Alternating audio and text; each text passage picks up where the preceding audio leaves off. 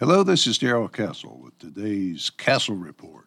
This is the 17th day of December, and this the year of our Lord 2021.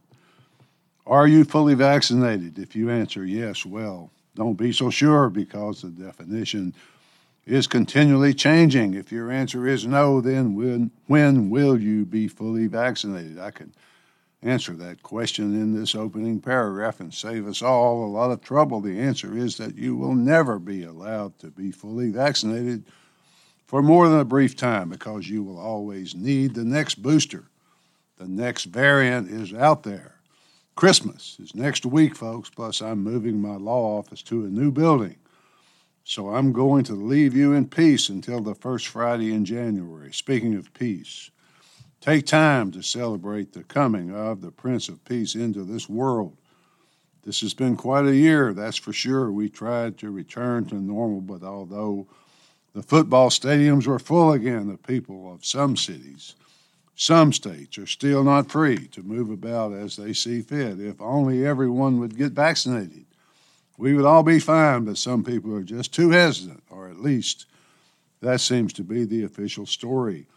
The health authorities, i.e., Dr. Fauci, direct us to have two injections. Then, after six months, a booster.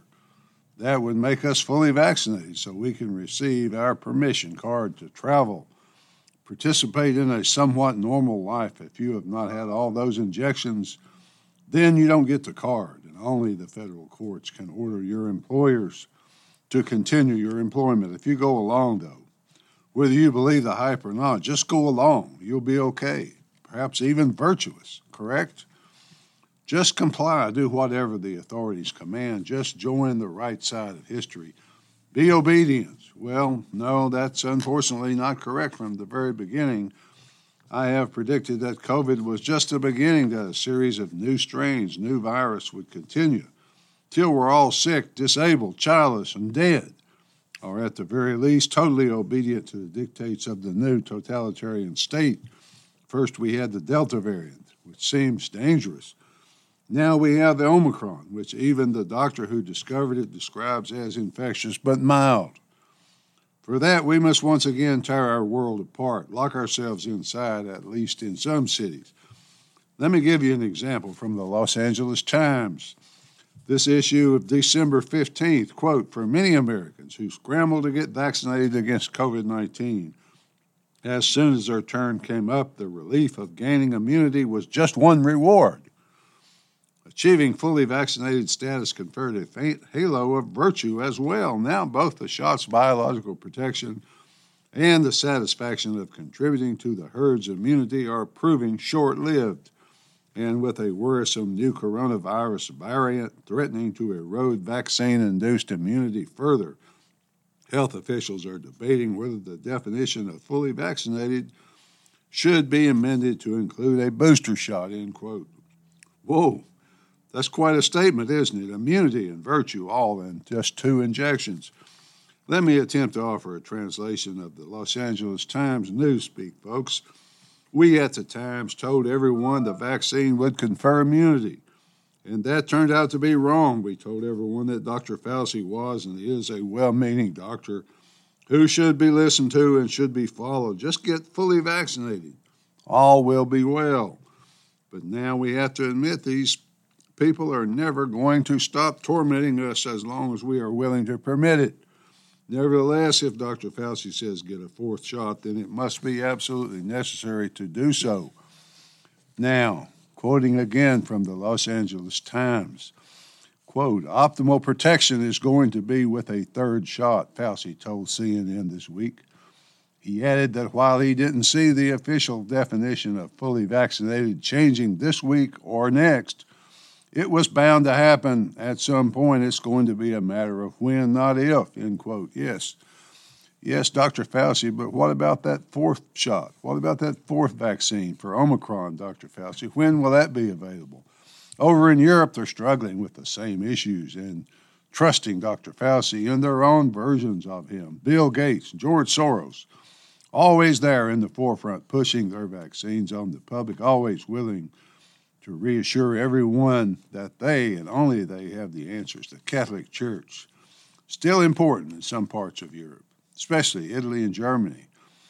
A German cardinal, German Catholic cardinal, has set off a round of controversial discussions of church power and influence because he dared to question those two men, Gerhard Ludwig Mueller, a high ranking judge at the Vatican court. Last week he was interviewed and had the audacity to speak his mind instead of just echoing the talking points he had been taught. He said the COVID 19 pandemic sparked chaos and turmoil, stemming not only from lacking knowledge about transmissibility and danger of the virus itself, but also from the will of the super rich to snatch an opportunity to bring people in line. Quote, the world's financial elites are now using the pandemic and the measures governments take to fight the spread of the virus to subject people to total control and establish a global surveillance state. People who sit on the throne of their wealth see an opportunity to push through their agenda, he added, naming Bill Gates, George Soros, and the head of the World Economic Forum and Great Reset founder Klaus Schwab as some of those behind the global control scheme, end quote. They want to bring forth a new man, he said, a new man created in their own image and likeness. He said that he would not wish that fate on himself. How could anyone who has even superficially studied these men, let alone listened to their videos and read their books, disagree with what the cardinal said? Nevertheless, plenty of people did disagree, including those in the German media and the German Bishops' Conference which pointed out that the cardinal was only speaking as a private person. We have been mired in this madness for two years now. My conclusion is that it's orchestrated, driven, used by the very people the cardinal mentioned. I find his statement to be courageous and accurate. I believe he is accurate uh, because I not only read Robert Kennedy's book, which describes it, I read Klaus Schwab's book the Great Reset, which sets out the actual plan when you read it in their own words, how can you still deny that it's happening? Meanwhile, from Robert Kennedy's research, we learned that 45% of the FDA budget comes from pharmaceutical companies. Dr. Fauci's agency owns half the Moderna patents. Bill Gates owns or controls a majority of the food and medical companies that service Africa. We're also reminded of the track and trace surveillance state, the demolition of the Bill of Rights, the destruction of the middle class by those elites who have profited greatly from this pandemic. What we've been talking about with regard to coercion by the government and its private agencies is the Bill of Rights, folks. That's what it's about, the Bill of Rights. And its guarantee of protection of our God given rights. December 15th, just two days ago we celebrated the 230th birthday of that document. It was adopted December 15, 1791, and it sets out and memorializes those basic human rights provided to us by God and protected by government as ordered by that document. The writers of the Constitution intended the Bill of Rights to be an additional shield against federal tyranny and the mission creep that always allows power mad people in government to overstep their bounds. As Mr. Kennedy so eloquently pointed out, the only one of the 10 rights set out in the bill that has survived the pandemic is the Second Amendment, always under attack but always defended by armed force. The second survives for now. I am certainly open to discussion and to debate about which ones might be left, perhaps the third which forbids us from being forced to house and pay for the military directly, is still alive, but what others, I wonder. The pandemic allowed the government, which was already trending strongly in the direction of totalitarianism, to unleash the chains of the Constitution and go full unrestrained government by its will as opposed to the will of the people. Sometimes violations of the rules may seem insignificant, but over time, the precedents pile up to the point that you have nothing left. In other words, today they came for him, so I don't care.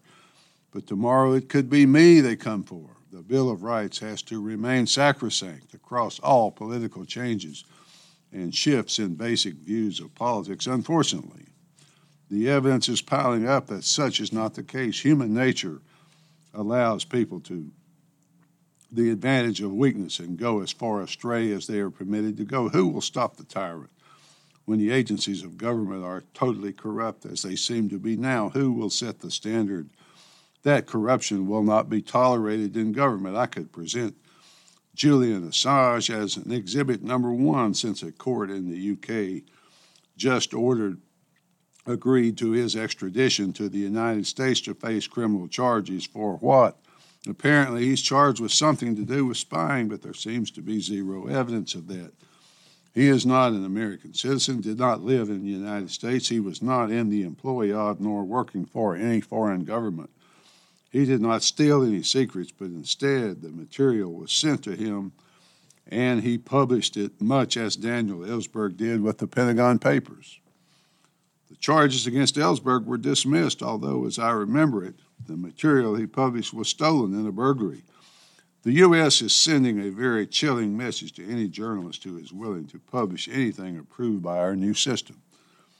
Honest journalism is rooted in the First Amendment and is vital to a free country, but alas, it seems to be gone. Finally, folks, I saw a poll the other day from Monmouth University, which concluded that 30% of Americans would believe and obey the CDC and Dr. Fauci no matter what the advice. 30% would not believe them under any circumstances. The remaining 40% could be persuaded either way, but a country without a free media is blind, and so are its people. At least that's the way I see it. Till next time, folks, this is Darrell Castle. Thanks for listening.